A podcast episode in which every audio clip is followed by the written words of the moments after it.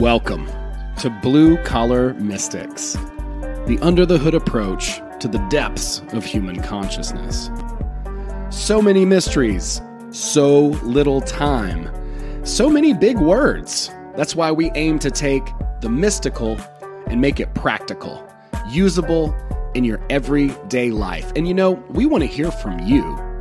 We want to hear your story. What happened when you started asking yourself the real questions? Like, who am I? What is this? Is it a hologram? Is this some kind of weird cosmic joke? Hey, these are the questions that we are trying to get to the bottom of as we explore the final rabbit hole together here as Blue Collar Mystics.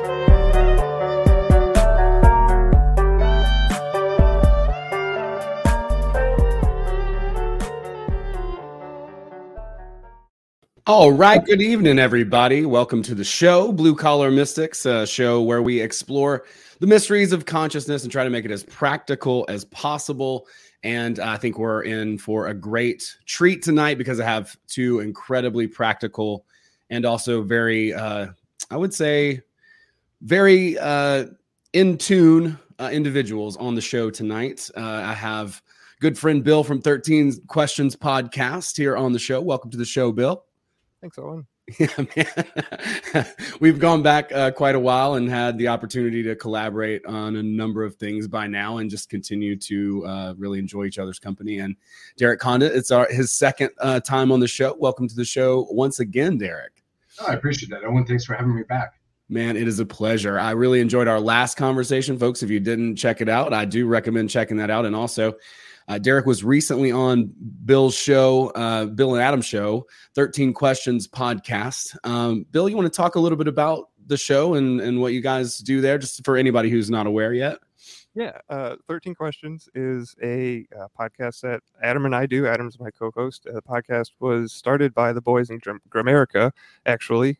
And so the premise behind it is we ask 13 questions to our guests regarding masculinity. And so the capstone question is, what does it mean to be a man in today's world? And from this, we delve into other topics like I said, masculinity and what that means in today's digital age, right? So, and a part of that is we interview someone different every show. And you and Derek have both been guests. And we at the beginning of each show, Adam and I do a gratitude segment in our intros, and we have a jingle to facilitate that. Excuse me, but we don't have a jingle. I don't have it with me today, but I thought there would be a good way to break the ice anyway, and we could just start by sharing some gratitudes. And the reason that Adam and I do this on the show is to kind of help facilitate the heart and the mind space to make that connection and get them coherent. So that way it puts us in a good mindset to delve into these introspective topics. And so by thinking of something that we love and that we're grateful for, we're engaging the neurons in our heart, right? We're thinking of things that make us happy. And obviously we're thinking of them with our brains. So that creates the heart-brain connection. There's actually brain neurons in our heart. Go figure. So I just thought I would share my little gratitude is healthy gums and teeth today, actually. Yeah. And I wanted to share this story because I reestablished dental care recently. Actually, I had to go in because I had what they call not an abscess. It was something, I don't know. It was something they had to drain. It was pretty bad. Anyway, I hadn't been to the dentist in a while, right? And they told me I had to get a root canal. And I hadn't had any cavities up until this point, right? And so it was kind of a shock to me, and I really didn't want to have a root canal. Go figure. So I pulled out like all the stops, right? I went hardcore on every healing modality that I knew about, not just mouthwashes and stuff like that, but I asked for Derek's assistance, and I even made a little sigil for myself and charged it. And after going to being sent in between the appointments from the initial dentist to the root canal specialist, because they made me go see that guy, right? Mm-hmm. I did all this energy work, and root canal guy said, "Oh, we'll just mark it up to a fluke that you're here because there's clearly nothing wrong with you." Right? So I'm just grateful that I have continued to maintain, dental health, right? And with the help of sigils and other energy modalities and healing, I was able to fight off the tooth boss, I guess. That's awesome, man. I think we've all been in your shoes, or at least similar. Yeah. I had a root canal like a couple of weeks ago. So, good for you. Yeah, that's great. And, and that's one of the things too, many different modalities. I'm a fan of kind of throwing anything at a problem and seeing kind of what sticks. And I like that there's so many different tools that we have that we've been able to cultivate. That's pretty cool. Sigils and stuff. It's not a few years ago, I would have had no idea what that even means, but it's really cool that you were able to see your way out of that without having a full on freaking mouth drilling. Yeah. And don't get me wrong. I mean, there were antibiotics involved too. I mean, like I said, pulling out all the stops. So it wasn't just the one thing or the other. It was a combination of everything. Yeah, and the placebo effect itself works, right? I mean, it's just a matter of us being able to be limber enough mentally to be able to accept what the realities, so I'm so stoked for you, man. That's great. And I guess I'll share next. Been thinking about this a lot. I'm really grateful for my body. Like, I started this year, the summer or the spring, even going up and rafting because it's something that I really love. It gets me out of the house. It's good exercise, sunlight, get in the water, really appreciate nature, all that stuff. Right. But I was not really sure that I could handle it. I was not really sure that I could hack it physically. Right. Like, I hadn't been on the water in 10 years. I was coming back to this. Am I going to remember how to do it? Is it going to be like riding a bike? And in a sense, yeah, in a lot of ways. Yeah. But my body itself, carrying the boats and doing the really physical tasks that is required, really was beating me down at the beginning of the season. But right around the middle of June, early July, my body, it felt like it was renewed somehow. It was like I got an upgrade or something. It was like I was on the water for 4 days in a row, and my shoulder didn't hurt, my back didn't hurt, none of that. So really, really grateful for physical health. And if I could just throw in there as well, just amazing people. I've never been a big pursuer of things and stuff, but I am a huge fan of having amazing people around me. I'm constantly surrounded by really an incredible network. And so everybody who's out there right now on the live stream, if you want to share what you're grateful for in the chat, we'd love to hear it. Love to hear from you, because you're one of those people that I'm singling out right now. So if you want to let us know what you're grateful for in the chat, we're celebrating Thanksgiving early this year, but it is fall and it's in the air, and I'm really excited actually about fall itself. But yeah, we can keep this going. Derek, you want to maybe share a little bit? Absolutely. What's funny, Owen, is what you just tie into what I was going to say. And I'm grateful for how many open-minded people there are out there that come and share this space with us. So we have these avenues or outlets to talk about these sometimes, out there topics and things. So I appreciate the people who are willing to be open-minded and listen. And that doesn't necessarily believe everything you hear, but, come at it from an open perspective. And then kind of a tie into that's vague, but really I'm grateful for, and it may sound a little bit odd, but that would be change. And I mean that in every meaning of the word, because yes, change can sometimes be difficult and painful, but with it, we can expand and we can experience more of ourselves. So I'm grateful for that. The individuals helping us all that are part of this as well. And then change in whatever form that comes.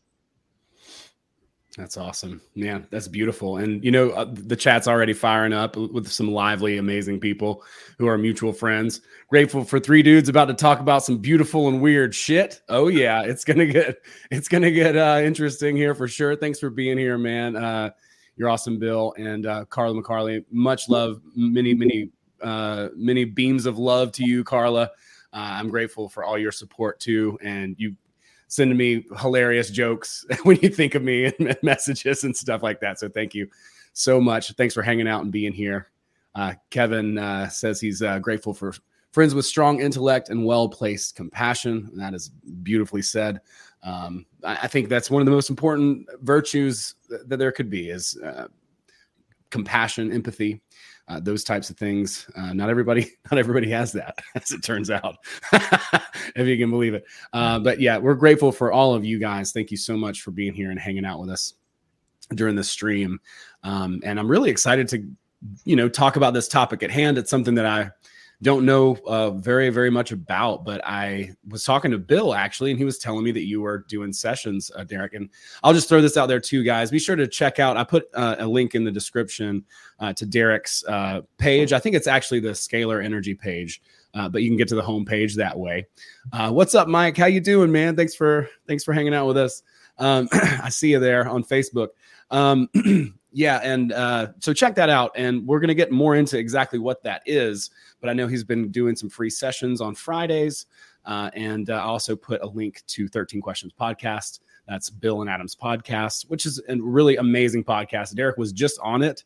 So honestly, I'd love to revisit some of the things you guys talked about on that show, but I will direct everyone to that show to kind of hear that direct, because it was really excellent. And I think you just did such a great, you do such a great job of explaining this kind of woo-woo stuff in a way that just makes sense. It's down to earth. It's comprehensible. It's simple, straightforward. And so thank you for that. And that was a great episode. I really, really enjoyed it. I appreciate that. Yeah. No, thank you. You guys are tearing it up out there. It's awesome.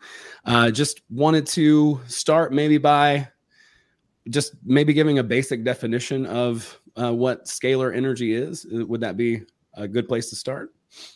Yeah, we can. And there's lots of different ways of describing it. Like I'm just going to kind of go freehand here, but scalar is more of a,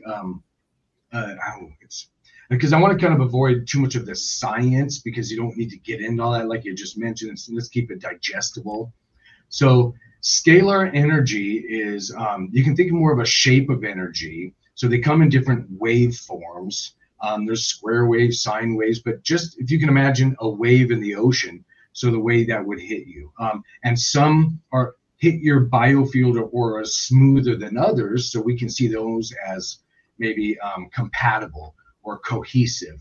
They don't hit you as sharply. So scalar waves are a form of energy of carrying information. So within a scalar wave, you can have frequencies, is what I'm trying to get at here. Okay. So it's really the way of carrying frequencies that's a compatible form. And again, I'm trying to avoid a whole lot of terms here. And there's more information on our website if somebody's interested at the link you talked about, Owen. But really, it's a way of working within frequencies on the quantum level as well, because when you work with scalar waves, it's not a localized thing. You can do them remotely, as we can get into more in the show, which you mentioned on Fridays. We do that, and that's for remote sessions. So we literally start and we can get in again some of the technical specifications of the devices too, but when they're turned on, in essence, when there's frequency then embedded within the scalar field, and then you can input, in our case, somebody's name on a list, or you can actually put the individual in between the scalar units, and they'll benefit from the frequencies being broadcast, you can think of like that. So I hope that kind of gave a general description or understanding of it. Yeah, definitely. maybe to contrast it with just, because I mean, energy itself is very difficult, exactly. I think, to understand, right? And so when we say we're doing energy work, like it sounds like, oh yeah, like let the Pleiadian overlords, rain down some mana from the sixth dimension or whatever. I'm being hyperbolic and it's blowing up in my face, but but what I'm trying to say is, like, it's just energy, just it seems nebulous. It seems like something that people can just use to kind of fill in the blanks. Maybe we can backtrack a little bit and just talk about that energy to start with, and then we'll maybe go a little bit more in depth. That's funny, because I make fun of it too. I'll actually make fun of myself in sessions because I have to use the word energy. I'm like, energy, what does that mean? That's like saying ice cream. Well, how many flavors of ice cream are there? And they're all different. So sure. It's this, and even early on in the podcast, I was a little frustrated because our English language is even that much more limited. So it's all frequency and energy when we say that. And someone like myself, that I like to call a perceiver of energy, so I can actually see some of the stuff. And it's not even as concrete visual as you might think anyway. It's kind of nebulous. So if somebody comes up and say, what color is my aura, Derek? I'll say, well, it's not like it's one color. I mean, it differs, it varies. It's not quite that simple. So try and translate some of this stuff. And the scalar, when we talk, bring it back to the energy, when we talk scalar waveform, it is all physics and science. So somebody can search engine some of these terms and look it up. Scientists all over the planet are using it. Again, I like to bring it down to where we can just understand it, but they'll also terms like quantum entanglement. So we're all connected if you're in the metaphysical community. So terms like this give you the understanding that, well, of course we're all connected in this. You can call it ether, whatever, energy, but we are all connected, and that is a thing. And it is a proven thing as well. So we've all had those experiences, Owen and Bill, where we think about a relative or a friend or someone, and all of a sudden we get that phone call or text message. That's not a random thing. They picked up on a frequency, and you can call it psychic, intuition, quantum entanglement. It doesn't matter where on the, the language we describe it, but it is an actual something that's happening. So that's the most important thing to understand. And then the scalar waveform, again, the best way to describe it, if you've, not everybody's going to see this or hear this podcast. I know they want a visual, but if you can imagine, so I'm going to try and get into some visualizations here. Your aura or biofield that we all have has been proven by science, so we all know this. That is affected by, again, certain types of waves, we'll call it. So that's where scalar energy comes in. It's a very exaltermic compatible waveform that, again, you can carry frequencies in. So in our case, we broadcast these sessions. We allow people, and we can back up some if we need to, but we allow people to sign up weekly to where on Fridays we broadcast a 12-hour session where people can take advantage for free and have their name put on a list. And over that list, we'll actually take the list of names and print it out and put it between two devices, just in two antennas, a receiver and a transmitter. And that frequency passes over. Then again, easy to understand terms. I know quantum entanglement doesn't quite apply to what I'm saying here, but it gives you at least the visualization or understanding of what I'm saying, or we're all connected. And it does. So then you're able to benefit, if you're on that list, from the available frequencies. And I think this week coming up, it's going to focus on digestion and gut health. And when I say frequencies, that's kind of vague too. What's he talking about? Yeah. So if you look up Rife frequency codes, there's a whole lot more science behind this that, I won't bore you with here in this show or podcast, but it is a thing as well. Basically, nutrients, feelings, energies can all be translated into a number. And then that frequency or code can be broadcast. So it's just a way of moving, again, energies, I know. And when you're aware, and the more the entity, the person, is aware that that's a thing, and this is scientifically proven too, the more effect it'll have on you, or you'll have an effect on whatever you're trying to have an effect on. If you're trying to structure water, that's called living water, or M-state water, or sometimes shungite water. Well, the more the individual understands, is aware that that's a thing, and that doesn't mean you have to understand it to the science level. You just have to go, oh, well, of course, that'll have an effect if I, project feelings. Well, if you project feelings at a significant other, that they feel that. Well, remind you, they're made of water. So are you. 81% water, depending on how dehydrated you are.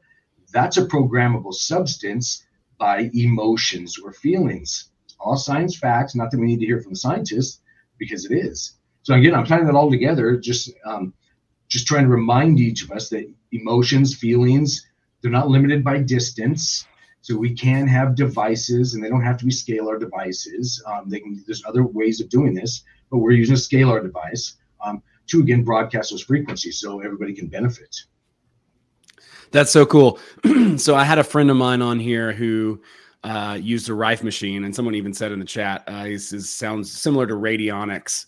And I think, like all of this stuff, of course, well, back to entanglement, right? It all sort of connects. It's like we're all congealed but separate, or something. But I just looked up all these different frequencies, which is crazy. And even a picture of the, I don't know if this works for you as like a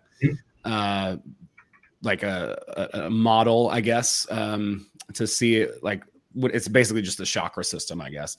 But just kind of showing, I guess, showing the biofield, like you were saying, the aura is not just like one color, So I didn't know. That's interesting. And the image of the circles that are going around, I would turn them in vertical, so lay them kind of vertical. Okay. And then that's how because I get to perceive people's auras, energy fields. I call it different things, or the orgone energy moving around them. And yes, that can then appear in colors sometimes. So if like somebody's healing, I'll see a greenish hue. Mm-hmm.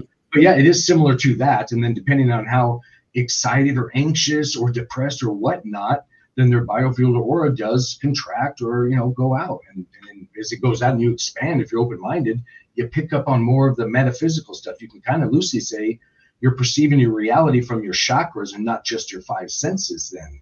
And I'll tell you, there's a whole lot more out there when you're open-minded enough to pick up on reality like that. So that's a great image. No, that's great. Yeah, I love that. And I just noticed a list of just different frequencies here. And I think it'll be interesting as we continue to talk about this, if there's maybe some overlap as well. I think that's fascinating.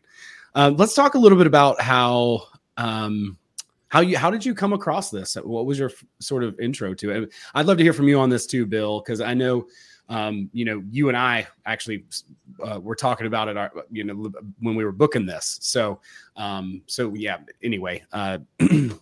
just start there, I guess. Sure. I can jump in. My first intro on the scalar was just intuition, as most things are. I think most of us work that way, regardless if we actually isolate it and call it that or not. We call it synchronicity, a breadcrumb, whatever it is, but we get shown these things.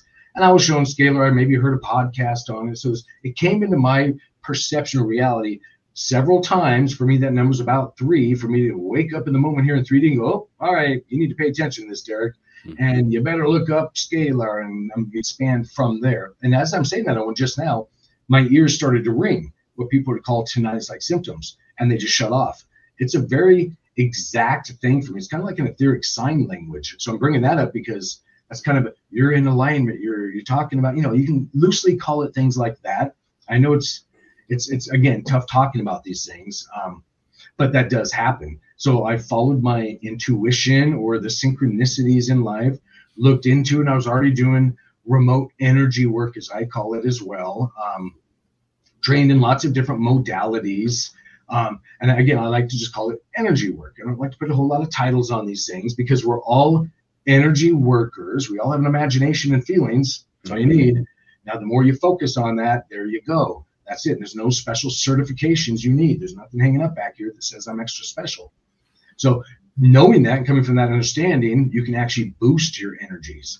So I learned some more of that through scalar, and then again through working on pouring my water here. So working with water and programming different things, it just all tied together.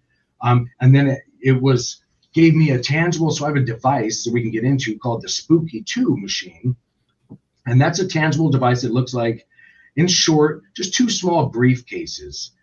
They used to call them pelican boxes in my commercial diver days. And you would face them, and basically there's an antennas in the tops of them, and you set them apart from each other and put the person or the list in between.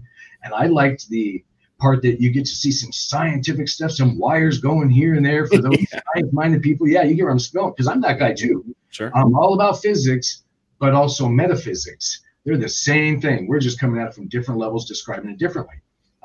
So I liked that aspect of it, on where you could see the trinkets and the widgets and turn on flashing lights and feel it, not poking you in the skin or things like that, energetically. And then it goes from there. So that's kind of my story with scalar. Yeah, that's great. Thank you for sharing. And I've definitely had experiences using Derek's service where I've got the tinnitus-like symptoms and whatnot going on during the sessions. But I guess my first introduction was through, I went down a rabbit hole on some internet radio show. I heard about Orgone Energy and Wilhelm Reich and his story. And then that led to Royal Raymond Rife and the Rife machine and the Rife frequencies, which is what Derek is using. So when he said that he was going to start the service, of course, I already kind of had an idea of what it was, but now that I've tried it and used it for over a month now, every week, it's just it's awesome. And so I wanted to share it, and it's even more awesome because it's free, right? So definitely, yeah. I encourage everybody to check it out. I'm going to do the same. I know where the list is. I think I signed up, but I have yet to do the Friday thing where you send like a prompt email and. Yeah, bring in a prompt email. There's on the website, mysticalwares.com. There's a whole free sign-up page. You'll be sent an email or text when it starts. And it does go for 12 hours. And do you just tune in to the frequency at that point? You just turn it on through the speaker? Okay, so that's good. I'm glad you brought that up. So really, the end user, so you, Owen, if you sign up for this Friday session, you don't do anything. On Friday, you chill out, because I've had people, do I need to turn on this? Do I need to log in this website? Nope. You do go about your normal day. You don't have to sit there and meditate the whole day. But what you're going to have is additional frequencies. And again, for example, this week, it's the digestion and gut health. Sometimes we do overall well-being, just different right frequencies, like I said. They'll just be around you. So what I would really suggest, and I'm just going to go ahead and just be blunt and honest, I would tie in your imagination and emotions during the day. So again, in the gut health, if you have a digestive issue and you need to see your biome boosted, literally I'm telling you to imagine your gut already healthy and happy, not getting there, no perpetual healing or healing. You want to already be healed. And that's a thing as well.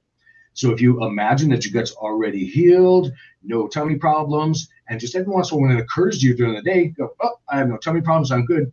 Literally, you'll be programming your energy biofield for that and putting that frequency around your gut. And long story short, your gut or biome will even out with you as an entity in those frequencies. And then that's where you can find those healings. And someone, I think it was before the show, was mentioning the placebo effect. And well, that's a thing too. A third of healings can be attributed to that worldwide forever. Mm-hmm. So we don't need to be anything proven to us. If that tells you a sugar cube, and we all know it's not the sugar cube doing it, of course. Right. Well, then that's your imagination and emotions. So I'm telling you, technically, you don't even need to get on the scalar session, but you can, because then it's just another layer of it. But you can do your own energy work is really where I come at this. Yeah, no, that's great. Yeah, I mean, it really is about that. It's about us and finding a way to catalyze our own power, right? When speaking of Darren, the Grimerica show, it was something that we both really talked about in the last retreat that we did. This next year, we're going to Mount Shasta, but we were in the desert in like near Phoenix, a little bit north of there. And we were talking about, you just have to find something to believe in, right? Like it doesn't have to be the same thing that I believe in or that so-and-so works for them or whatever. But, you know, as far as like the idea of manifesting or just your goal setting from a practical standpoint, whatever that is, it doesn't really matter what the thing is, as long as we can find something to leverage, you know, because it's really about mentality, mental leverage anyways, right? Like you're saying, you can do your own energetic healing. You don't have to sign up for the list, but knowing that other people are a part of it can strengthen it, make it a little bit more accessible, something to talk about, pay attention to, something that can help you. Like, for instance, when I'm doing coaching, sometimes I like one-on-one, sometimes I like group, because if you're working with somebody one-on-one, they don't get to key off of the success of somebody else in the group, where they can say, oh, look, so-and-so is doing it. And, you know, we're the same group. So if they can do it, I can do it. Right. So all of these different situations can call for kind of different prompts as far as how to leverage our mentality in order to use whatever the methodology is. It could be, yeah, Ben says in the chat, reality is a placebo. I think that's brilliant. That is great. Yeah, it's really good. Man, that's so cool. Yeah, Bill, talk a little bit about your experience with this and what are some of the, obviously we started off with the big whopper, but what are some other applications you could see for the scalar energy sessions? Well, Derek did mention the list. I think I did take a look at that, and it's over 5 pages. And so you can sign up. Correct me if I'm wrong, Darren. Derek, I haven't looked at your website, but you can sign up for a specific frequency, but you have to pay for that service if you want to pick the exact ones from the list. Because I got the chance to do that with you when you first rolled it out, right? To kind of try to guinea pig it or whatever. But yeah, it's really, really fine tunable. So if you have something that you really want to focus on and is really bothering you and you want some help with, then take a look at the list, see if you can find it, and maybe that'll give you a little bit of a refuge, I think is a good term.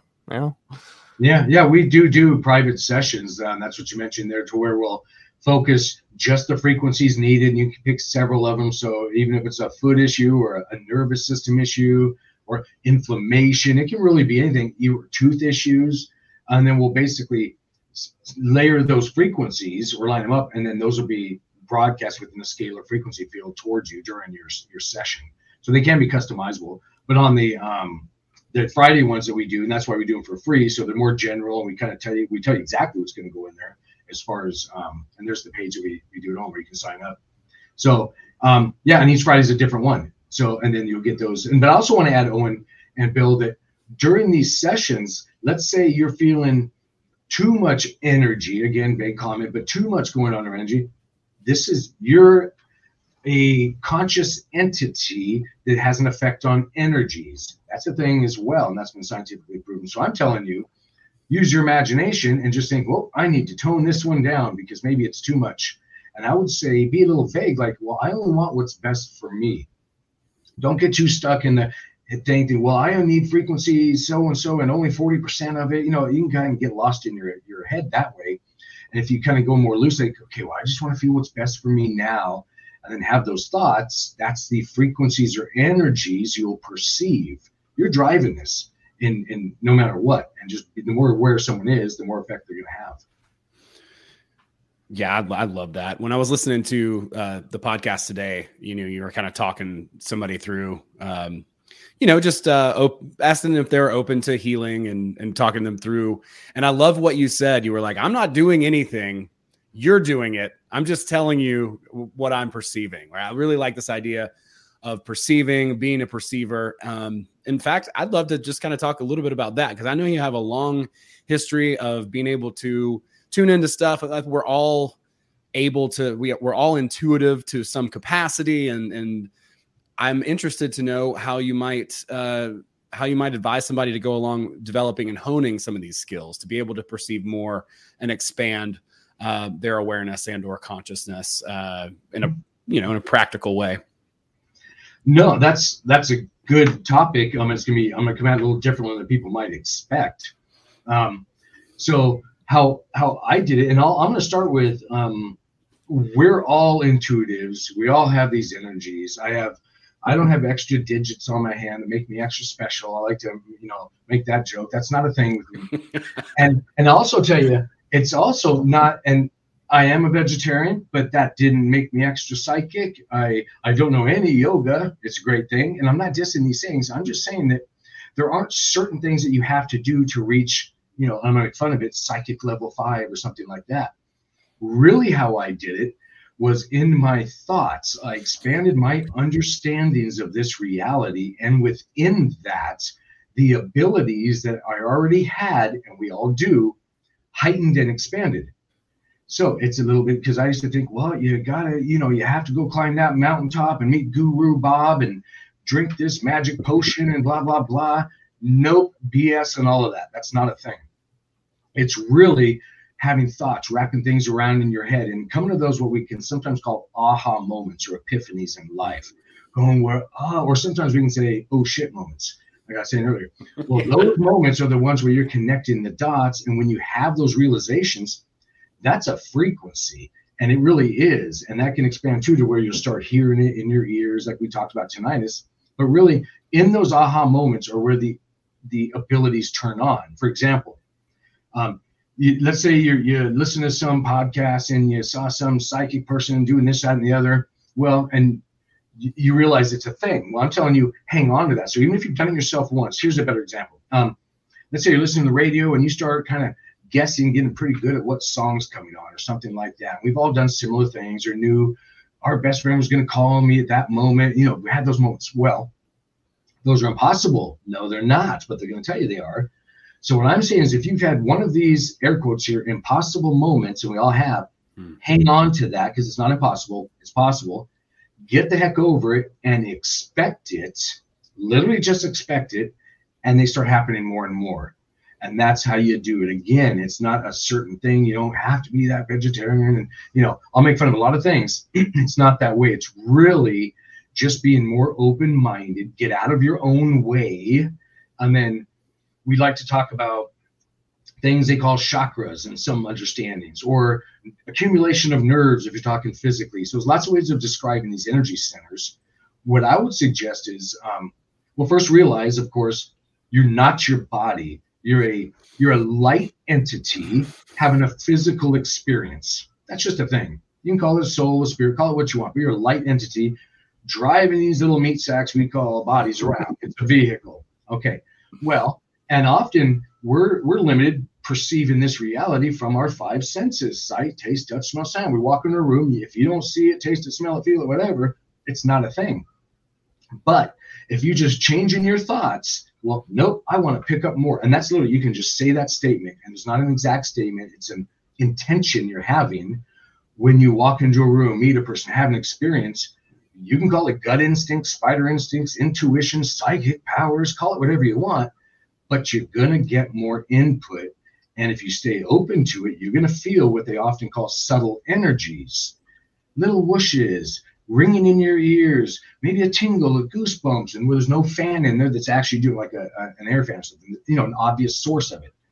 Pay attention to those things. And when you get that little twitch on your ear, whatever it is, open up your imagination, and that's when the psychic stuff comes in. So what I'm saying here is, if you enter your environmental realities or situations, even with other people, open, willing to perceive your reality through what we also call chakras, your heart, your gut instinct, your third eye, you're going to pick up a whole heck of a lot more. And then it's just going to snowball from there. So that's really what you do, is just stay open and realize it's a thing, and then hit the floor running. That's awesome. Yeah. I the tinnitus thing particularly is something that I've heard, or the ringing in the ear, not necessarily that it's tinnitus, mm-hmm. Yeah. But that type of experience, that's interesting to me. I've heard that a lot through a lot of different people, and their experiences when they're having, you know, maybe they're just tuning into their higher self, or, you know, whatever, just thinking deeply. Any thoughts on that as to why or how? I'm glad you asked that, because that's actually evolved for me. And I'll just be blunt, because I don't mind putting myself out there. And there's no end. There's no psychic level 5, whatever that is, to reach. There's no end. We're always expanding. I'm finding that out myself, because people ask me, and I'll tell you the tinnitus thing. Yes, it started with ringing in your ears, and you're like, oh, am I going deaf, or is, you know, something going on around here? It can go with all that.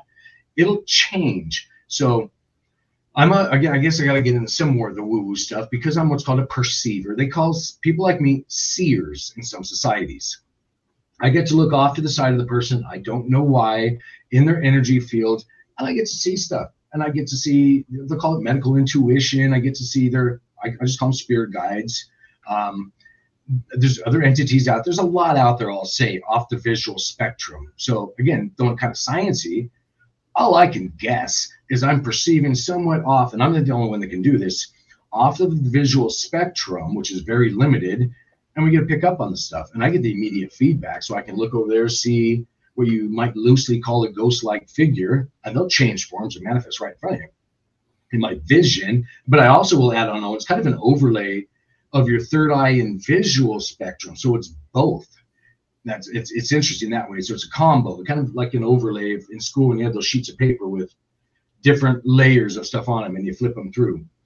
It's frequency, so I can look to the side, see different things, and chat with individuals. And I bring all that in, because over here to my left, if somebody can see the video we're on here, there's a couch where I do in-person sessions, and I do them remotely too. And let's say when I'm chatting with that human in front of me, the entity having the human experience, and I get to see their spirit guide coming closer in their biofield, all of a sudden that human starts going, I'm hearing ringing in my ears, this, that, and the other. Or if their guide starts chatting with them, remember, I get to cheat. I'm just in there looking at the show, kind of go, oh, okay, what's going on? And then the human, I'm deciding what part to actually translate or try and describe. So what I've just kind of learned by observing, the more excited emotionally or connected these guides and others get with us, our ears start ringing, and it's immediate, because I get that feedback. I'll see different entities, we'll just be blunt, come in the room, and I'll have to grab my ears sometimes, because they just hit. Again, frequency is vanilla as a term, as energy is. Right.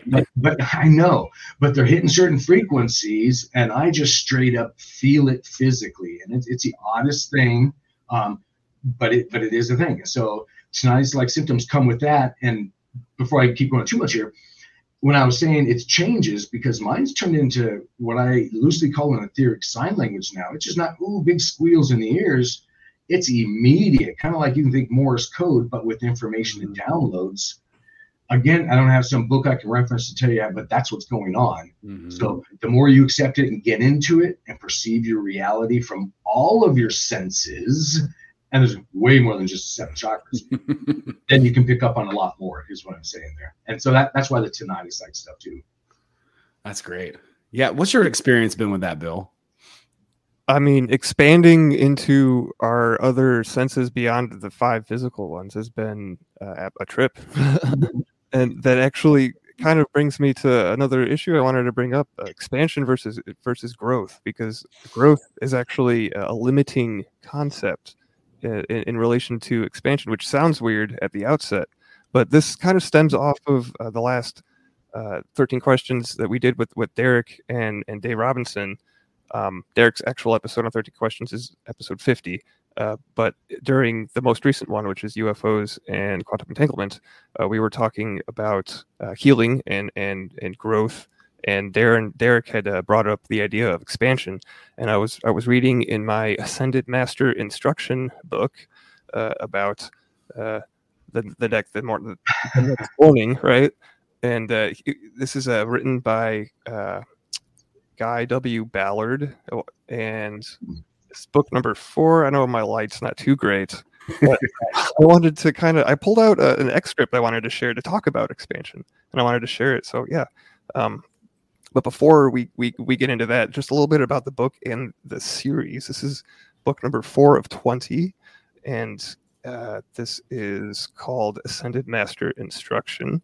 And the foreword explains a little bit about the background. It's only a page and a half, super short, so I'll just read it real quick. It says that our beloved Ascended Master, Saint Germain, dictated the series of 28 discourses over a visible lighted sound ray in the home of our beloved Mr. and Mrs. Guy W. Ballard in Chicago. This Ascended Master Instruction is published from the original manuscripts left by Mr. and Mrs. Ballard. Only fragments of the real understanding of the Mighty I Am Presence have been given to the world until this Ascended Master Consciousness came forth. The beloved Ascended Master Saint Germain says, "It is the most important understanding mankind can ever have, and there is no freedom nor perfection for the individual except through this conscious application." When the phrase, "Mighty I Am Presence," come forth is used throughout this series of books, it is always a call to the God Presence to pour forth or release the outpouring of perfection that one making the call desires. This book not only carries the Ascended Master's understanding of the beloved Mighty I Am Presence, but is charged with beloved Saint Germain's Ascended Master Consciousness and the ray of light and love from his heart, which are his Ascended Master feeling and comprehension of its full power, forever self-sustained. May this book of Ascended Master Instruction anchor the attention of all who read or contact it so powerfully upon each individual's own divinity that the full Ascended Master Consciousness of the Mighty I Am Presence shall fill the earth and release within the power of 1,000 suns the eternal dominion of the light of God that never fails. And so that's the end of the foreword. A little background on the series of books. It's been super interesting to read so far. I'm actually on book 5, but this comes from book 4. And to get back to the point, he makes, this is on page 248, for case anybody's following along. It is in the middle of a discourse, so it is kind of picking out in the middle. So we'll just pick up here. It says that there is a great mistake that mankind has long made, and in bringing it to your attention, I wish to indelibly impress it upon your consciousness. It is this: through observation, the outer consciousness of mankind has observed things, creation, from the standpoint of growth. When to the student of light, it should be looked upon from the standpoint of expansion. Correct understanding will wipe out of the consciousness this inhibition or idea of growth. Growth, to the outer sense, requires a short or long period of time, according to one's comprehension or attitude toward it. The idea of expansion will enable the individual consciousness to feel its liberty and freedom more quickly now. It is our privilege to express and use the completed, perfected form of the object, article, or substance which we wish to use. This consciousness of expansion comes about through the recognition of the expansion of the Mighty I Am Presence, the all-powerful principle of life, which animates, governs, and directs the outer form. It is time now that individuals erase from their consciousness the idea of growth, which signifies more or less time, and enter into their God-given freedom through expansion. Then live, move, and be that fullness and freedom in and of all things, which is everyone's birthright. So I'll cut it short there, but he does go on to say a little bit more, and then he switches to another great mistake that individuals make is taking entirely too seriously the outer appearance. So he goes on, he switches to don't take yourself too seriously after saying all that stuff. So I thought that was kind of funny. But yeah, I thought that I wanted to bring that up just to get Derek's idea on it versus growth versus expansion, and how it kind of removes the aspect of time that takes us out of time, right? It does. I nerd those books. I wrote down, so I'm going to have to look into them. Cool. What that reminds me of, Bill, is what I actually teach myself as well. So again, I'm an energy worker. So I help people heal themselves sometimes from not just energy things, but physical ailments and things. And I'm not saying the word, some words here for reasons, because there's not diseases, there's diseases, lots of programming, play of words, I know, but it does matter. So what I want to get at here is what you just made me remember. When I teach people, and again, I've been trained in energy work and many modalities. One of them often known is called Reiki as well, and it's called different things in different areas. But just so you have an idea, for those who maybe don't know, often they're taught in those modalities. Let's say, for example, I have a broken arm. And then some Reiki masters come around me and start sending this invisible energy. You call it Orgone Energy, Love Energy, Reiki Energy. It's energy. I don't care about the name you call it. It's coming there. But often those individuals are taught to, and in this case, remember, broken arm. They'll sit there and they'll think about the bone mending, the blood going there, and the bone getting stronger, and this, that, and the other. I would suggest that's a horrible idea, because what you're actually doing there, because when you're actually flinging, and I'm going to make fun of it, flinging these invisible energies, and it's all real, they're invisible energies. Okay, what you're actually working on is the aura or biofield, not the physical body. Your physical body will match your aura. So then don't inject time.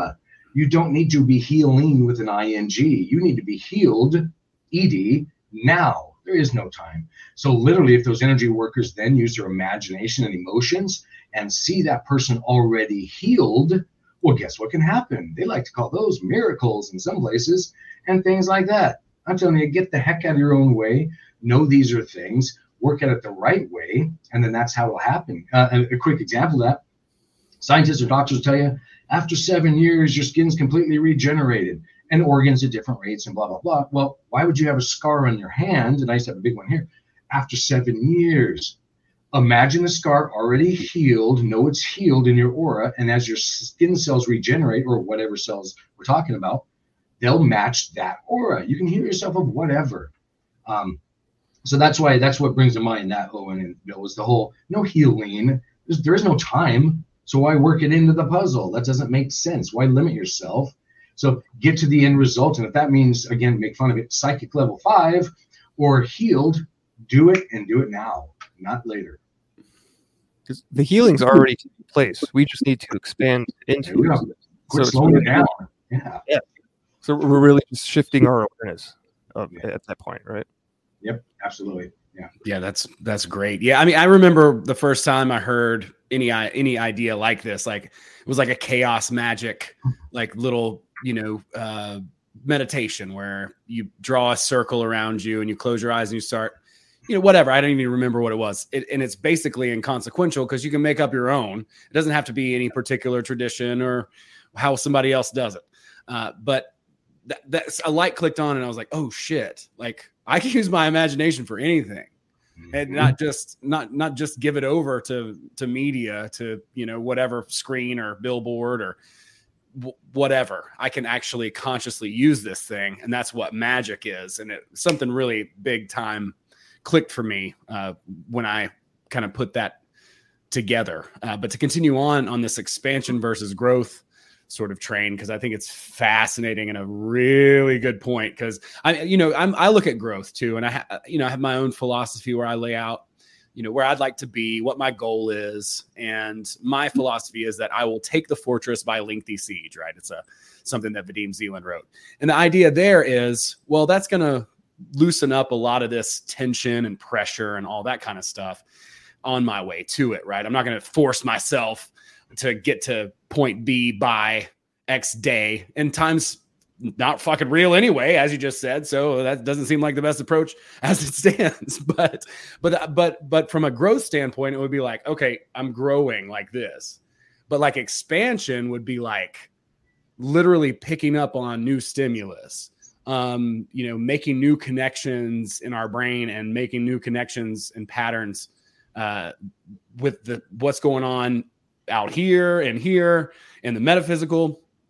So I think that's such a profound difference to point out, because think of the amount, if you grew this much versus expanding this much, there's so much more that you're getting to experience and that you're gaining as far as from a level of consciousness than if you just simply grew at that rate, whatever that is, even if it is exponential. But the breadth that I think you can get from going through more of a growth kind of thing, like a tree with one branch growing straight up versus a tree with many branches growing in many directions.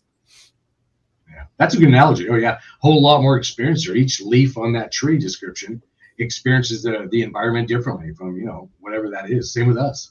You experience your reality from your heart chakra, your physical, and blah, blah, again, all these different ways of experiencing it, and your understanding goes more. And with expansion rather than growth, you can make huge leaps too. You don't have to climb this ladder one by one. That's not a thing. Yeah, exactly. That's what we need, imagination. Mm-hmm. I love that. See, that's the big hack is, because it's so easy to think you have to do it the same way as everybody else, or it needs to go this particular way, and it's going to take X amount of time or whatever. But I would actually like to talk about that as a process too, as far as the expansion goes, because I believe there's something very intuitive about it, because we're going to start to maybe notice things where we can challenge ourselves and grow. But any sort of insight into that either you guys have as far as like, how to consciously become, because what is the saying in self-help? You don't know what you don't know, So how can we consciously as individuals challenge our own limits of perception, I guess is what I'm asking. No, that's a good question. I guess I can jump in on that quickly. I think Bill and I have kind of talked about this in different ways as well. I mean, just be open to anything and everything. So just experience it and kind of, I guess I term it, I try and remove the 3D storyline from it and then look at it back behind that. And then with that, you're going to have more of those aha moments or epiphanies, or find more of those breadcrumbs and synchronicities we've been talking about. So there's something to learn. I guess a looser way of putting it is there's something to learn from everything, even if it's learning not to go back to that sort of thing. So, but within all of that is the good stuff. So again, it's not a one you have to learn, math 101 to math 2, blah, blah, blah. Just jump around, look at things, run it back through, and then be willing to, I like to also use this description. Think of our understanding of this reality as 1,000-piece puzzle. Well, and let's say you've got some segments of the puzzle together. Be willing to realize that some of those pieces you were positive were in the right spot might even be upside down, not only in the wrong spot, but maybe from a different puzzle as well. So come at it like that, and then, and don't let the oh shit moments, upset you too much. And then you can have big realities. And as you keep, building those, taking those understandings in life that you get, well, of course, we're connected remotely. That's a thing. And then tie that understanding to other things as well. And then in this analogy, your puzzle segments will kind of connect together. And when that happens, you have those aha moments. And then hang on, because you realize you're on like a multi-layered puzzle. It keeps going from there. But that's the fun of it. There's always more. And there's not a thing you have to achieve. Just keep moving. And scientists will say the same thing. They're going to talk in the terms of orgone energy. You want living energy. There's not, you have to get from A to B, especially by this age or that time or whatever, because that's not a thing anyway. You just have to keep moving, keep expanding, and that's where the good stuff is. That's what that brings me back to actually to our gratitude for the beginning of the show. Change I was talking about. Yeah, it can be rough sometimes, but go through that change, because in there you're going to have some realizations and experiences, and it'll all even out. So stay open. That's great. Anything to add, Bill, as far as challenging your own? Yeah. Controlling one's thoughts, I would say. Maybe not controlling, but being mindful of and validating the ones that speak to you, the ones that you want to have, because I think that it's good to have an ideal of perfection in your head and to strive towards, and anything that doesn't stand up to that perfection, we need to kind of take care of and you know, obviously stop thinking that way. So paring away those negative thoughts and being mindful of when we are stuck in a pattern of, whether it be, you know, self-pity or depression or, you know, what have you, being able to break that pattern by realizing that you're stuck in a negative mental loop, by bringing yourself back to your center, right? Where being your own refuge is important, I think. And yeah, it's a constant work in progress, because we don't stop thinking until we die, and then do we even stop thinking after that? I don't really know. That's a good question. Probably not. As you know, like, the more I learn about this, as shocking as it is, and I just wanted to add just one quick thing about that. I've been reading and studying a little bit of like Gurdjieff and Ospensky lately for whatever reason, and they talk a little bit about alchemy, and I had never put this together, but basically, and he even goes into like the different chemicals in your brain, right? Like the traditional alchemy is turning lead into gold. I never thought that it could be like just making new connections, neural connections in your brain, but specifically that's exactly what he's talking about from an alchemical standpoint, because every time we change habits, every time we push ourselves, every time we grow and change and expand, we are actually physically rewiring our brains. Like Dispenza talks about it and so many other people, but to me that made so much more sense from like this alchemy idea. It's like I am the lead, I'm the gold, I'm whatever I choose to be, by focusing on those thoughts. And absolutely, back to the gratitude thing. I mean, that is something that I start out with every single day. And I've said it 100 times, said it 1,000 times, and I'll never stop saying it. Like, no one's ever complained their way to the top.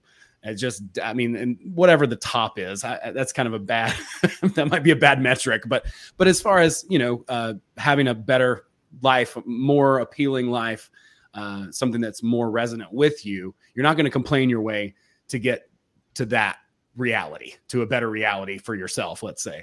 And so the gratitude thing is so huge, because yes, in a sense, you're just telling yourself great things to pick up on, but what else is that doing? It's changing the chemistry in your brain and your body.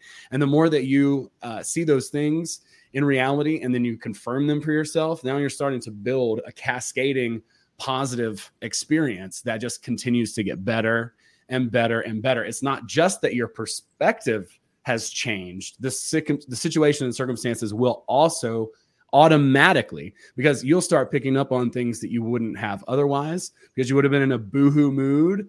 And if you're not, what is Charlie Chaplin says, if you're always staring at the ground, you'll never see a rainbow. So, you know, it's from a very practical standpoint, just that whole, you know, gratitude. It really comes down to, I think, a lot as far as the expansion goes, just feeling the hair on your arm, like feeling the little sensations like you're talking about, Derek, like if it's ringing in the ear or if it's a chill bump or a little back sweat, whatever it is, just picking up and tuning into those things. The more that we can really dial into those intuitive processes, I think the more that there is to explore just inside of our own selves. So just kind of wanted to throw that in there, just out into the ring. Like Derek was saying, keep going. Like you got to just keep moving forward with it. And it stuff just happens. You got to enter the flow state. You got to get into the state first, right? Which is why I like doing, you know, the gratitude thing. Get that heart and mind working together. And then once you're in that state and you carry it forward, you move throughout your day in it, then that's when things get interesting. I love that. Yeah. The other day I was hanging out with a buddy of mine, and I just woke up. We were just hanging out in the morning, and I look over at him and I'm like, you know what? why don't we just quit? Let's just quit everything. And then we just both started just dying laughing, because it's like, that's not a real option. You know what I'm saying? I mean, it's totally an option. But, you know, as soon as you say it out loud, you're like, nah, fuck that. You know, I'm not doing that. You have to continue, just continue going forward, just plow. Yeah, that's why I actually appreciate that we did the gratitude thing, because that had me before the show slow down, because, excuse me, I tend to go pretty fast in my day. But I take the time to slow down and give it some thought. And so I actually was grateful for the gratitude moment. How corny that sounds, I know. But it was, I know. But it was a good reprieve, and I got to slow down, because I'm that guy that goes about 100 miles an hour in my thoughts, let alone outside physically as well. So, no, I appreciated that, and I got to slow down and focus and kind of catch my breath as well. So it was nice. Yeah, it took me a while to come up with mine. So, yeah, it forced me to, you know, take a minute and hang out in that headspace and that heart space to come up with something that's, you know, I thought it was interesting enough to share anyway. Yeah. And I think one thing that goes, that's great is there's so many little things too, to pick from. I had a lot of different ideas in my head as far as like, what am I going to talk about? You know, because it did, like, I literally did feel like somehow something, my body worked better. I don't know if that's just my body saying, all right, if you're going to put me through this, I'm going to step up to the challenge. Or if I got, you know, some mantis people, you know, working on me at night when I'm sleeping or whatever, right? Does it matter? I'm less sore. I'm really grateful about it. And I'm stoked. But like the weather right now here is just, it's perfect. Like it's fall's coming. It's in the air. There's this crispness to it. It just puts a spring in my step.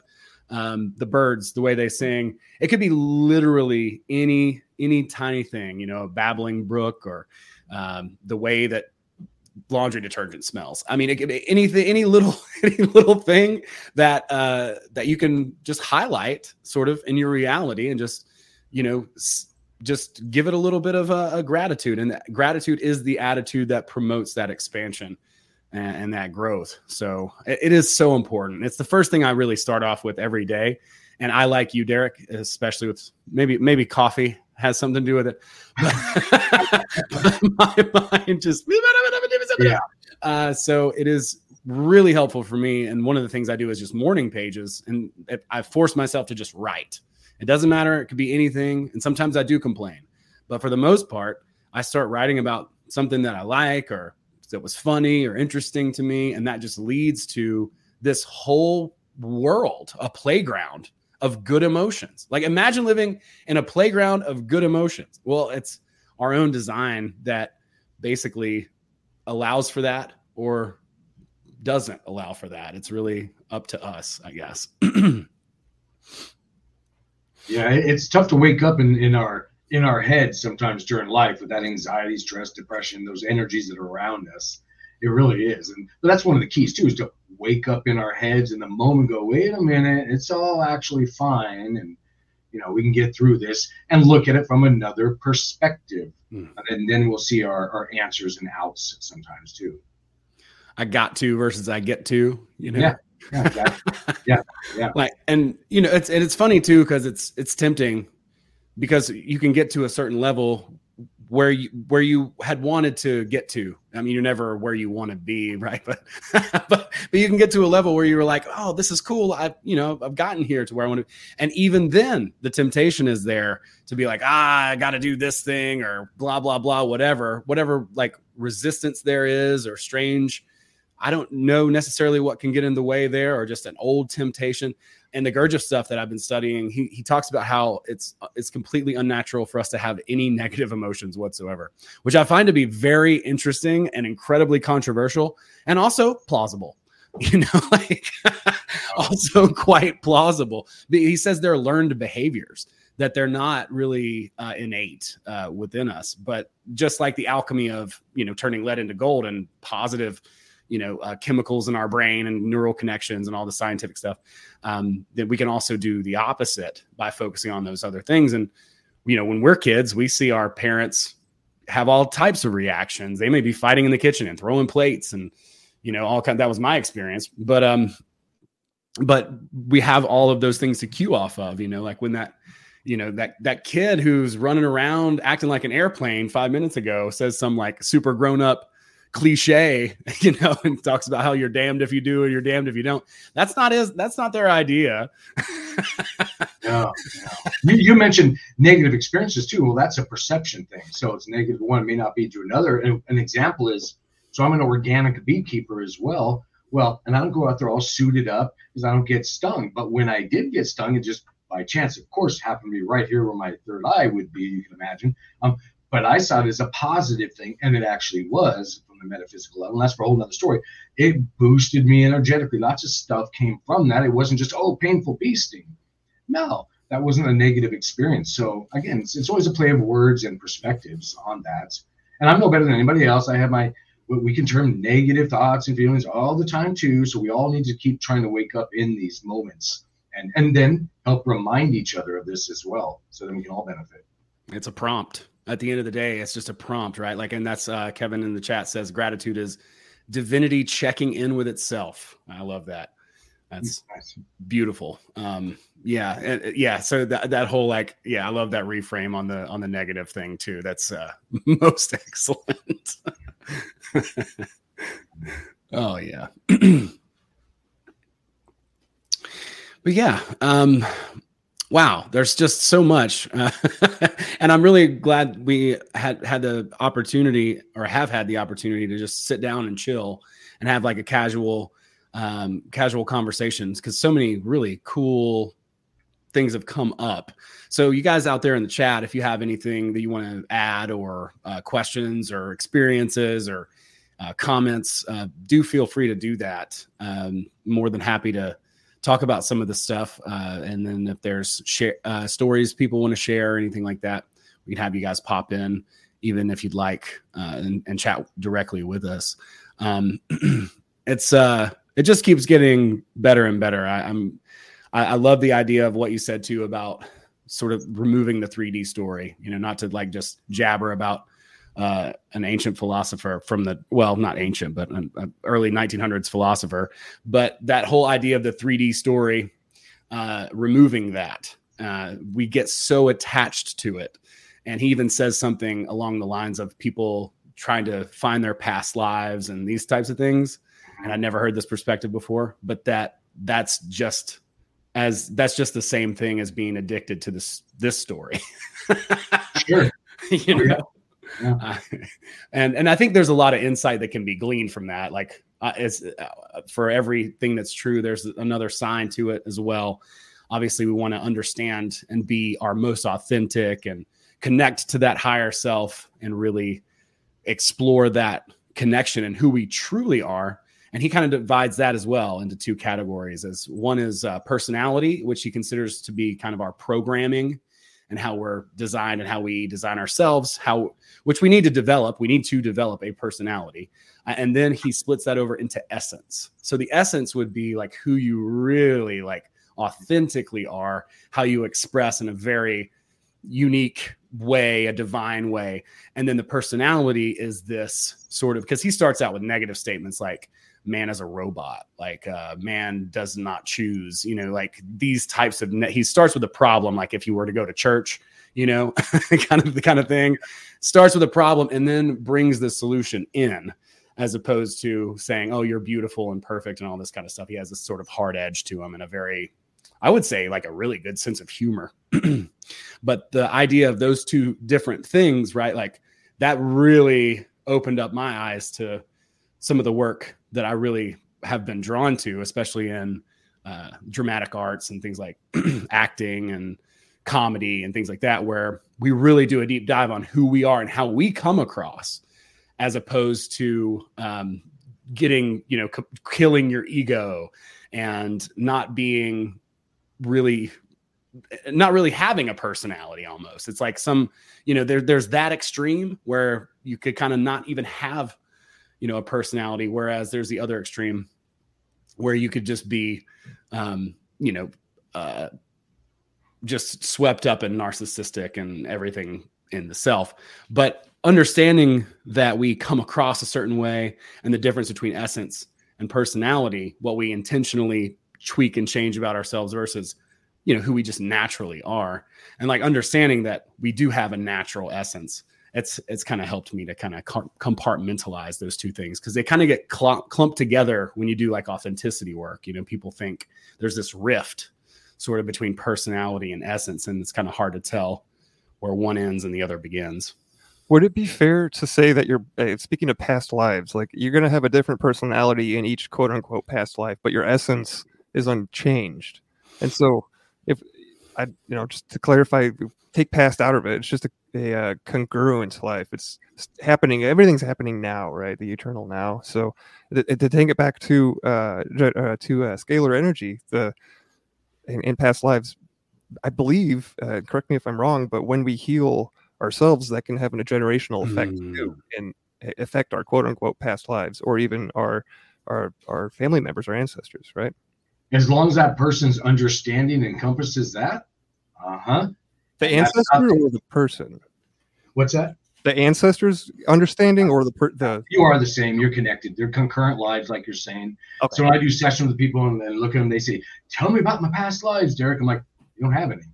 I'm like, it doesn't work that way. They're all, and I'll joke with them, they're all happening at once, because for some reason I get to look over their head.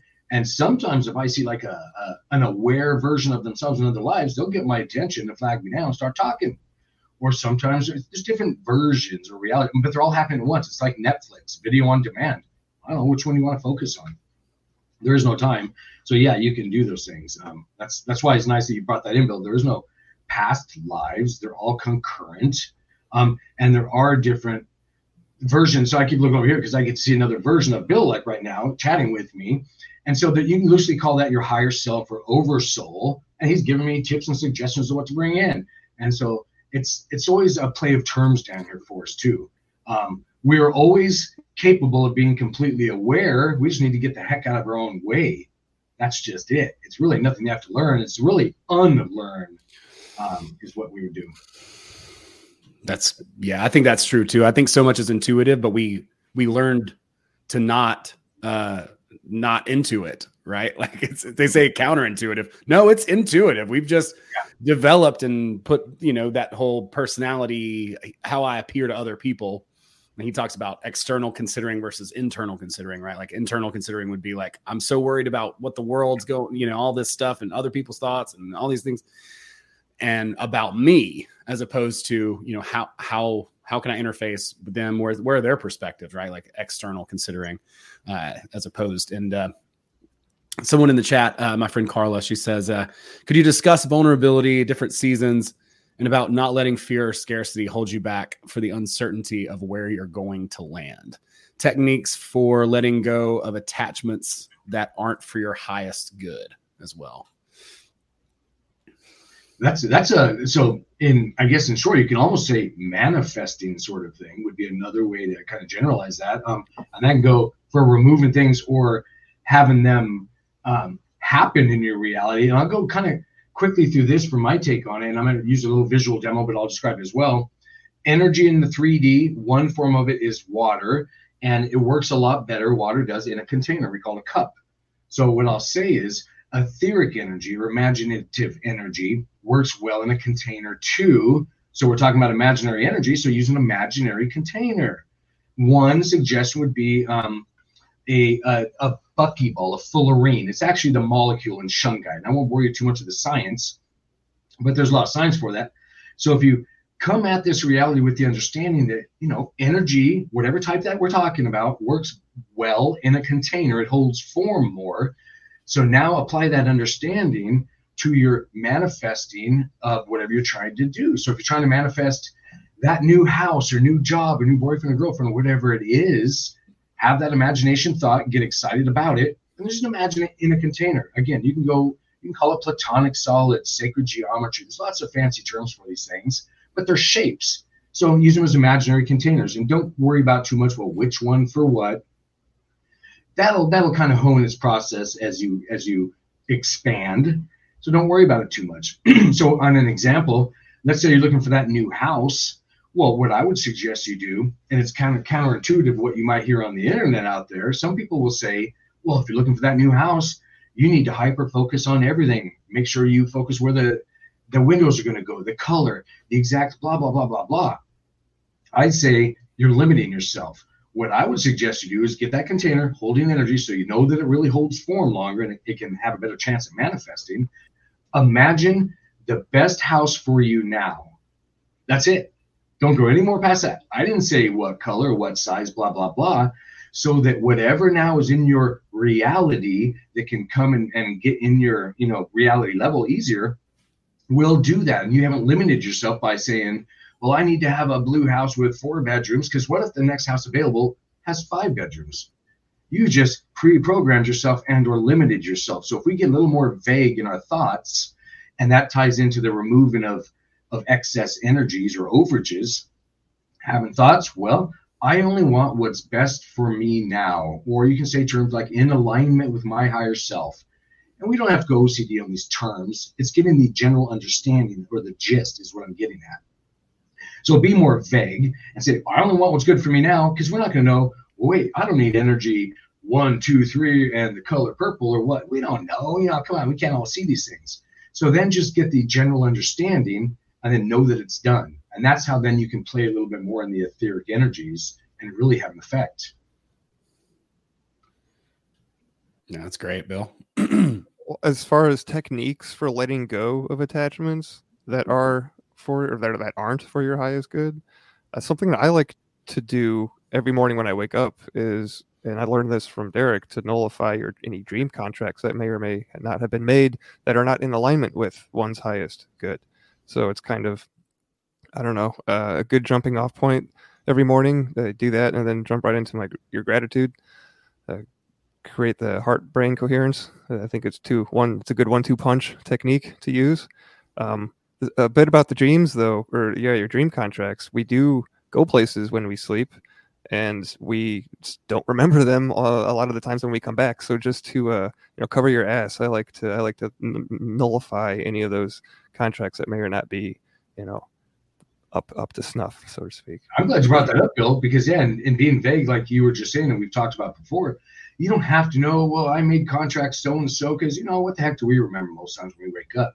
But if you have the overall understanding that, well, yeah, about a third of my life, I'm up there doing stuff and or things are happening. Mm-hmm. So you just have to have the understanding as a conscious entity that you can have a thought to yourself, not projected out somewhere else, no gurus or masters. I revoke, and again, you don't have to go OCD on this, but like Bill was saying, I revoke any dream state agreements that were not in alignment with my higher self. Or you can say, any of that crap I did last night that wasn't good, I want to get rid of. Right. However you want to term it, doesn't matter. You know, but it's the gist of it, like I was saying, do that. So, and I'm a busy guy too, just like you guys. So, but I slow down every day to do just what Bill was saying, the dream revocations. They matter. They really do. And just doing those, let's keep it real, crazy head games with ourselves, they make a difference. And they're not crazy head games. They actually connect, and everything is connected. So, and you can do it in your thoughts. It's called telepathy.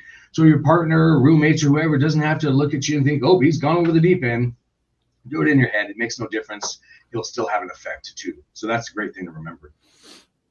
Yeah, I think that's great. Go ahead.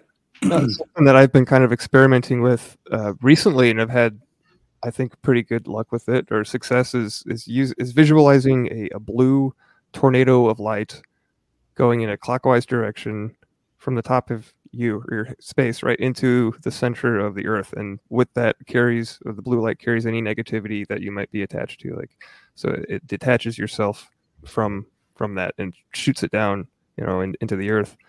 I've gotten, I don't know, some chills from doing that before. I don't know if that is that anything that you've heard of before, Derek? What you're doing is, you know, of course you can call it loosely grounding or earthing, and you can go through any visualization. You could set pink light. You felt comfortable with blue for a lot of reasons. You have a lot of upper chakra stuff going on. So, yeah, you were removing excess energies. I just like to throw in that and let's call that a recipe. When he's talking about blue lights, spinning clockwise, blah, blah, blah.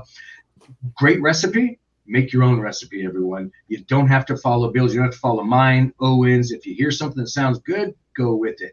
And don't think, well, shoot, he said clockwise, or did he say counterclockwise? Don't worry about it. Yep, exactly. And what am I supposed to knock on wood 3 times? And don't get stuck in the OCD head games. Chill out, relax, imagine yourself already better, and then you're going to get there. That's how it really works. Yeah, have fun with it. Be creative. Absolutely. Yeah, I agree. Yeah, one of my friends likes this lady, Lisa Renee. She's part of like the Ascension Glossary. She has like some like 12D shielding technique. If that works for you, great. You know, I like her work a lot. So it's based on sort of the law of one. So I like the fundamentals. I haven't seen anything that she's put out there that I disagree with as far as sovereignty goes. It's really the fundamental thing for me as far as proceeding spiritually. But there's all kinds of things. Make yourself feel good. You know, let go. And I like the vagueness as well. There's so many people who get so technician like when they're trying to build their slide or their ideal or whatever, and I think those are just more things to get hung up on often, and everybody works differently. So I'm not saying, you know, that you should abandon that way. If that works for you, then that's great. But for me it really actually creates a lot more resistance and a lot more things that can kind of get in the way and become more complicated. For me, I'm like, what is best for me? I don't want to have an opportunity, let's say, before I'm ready for it, right? Like I want it to come just at that perfect time, almost annoyingly. Like Emerson says, you know, nothing ever happens too early or too late, right? It's always on time. And so I really like the idea of just letting go of anything that's not in highest purpose, highest good.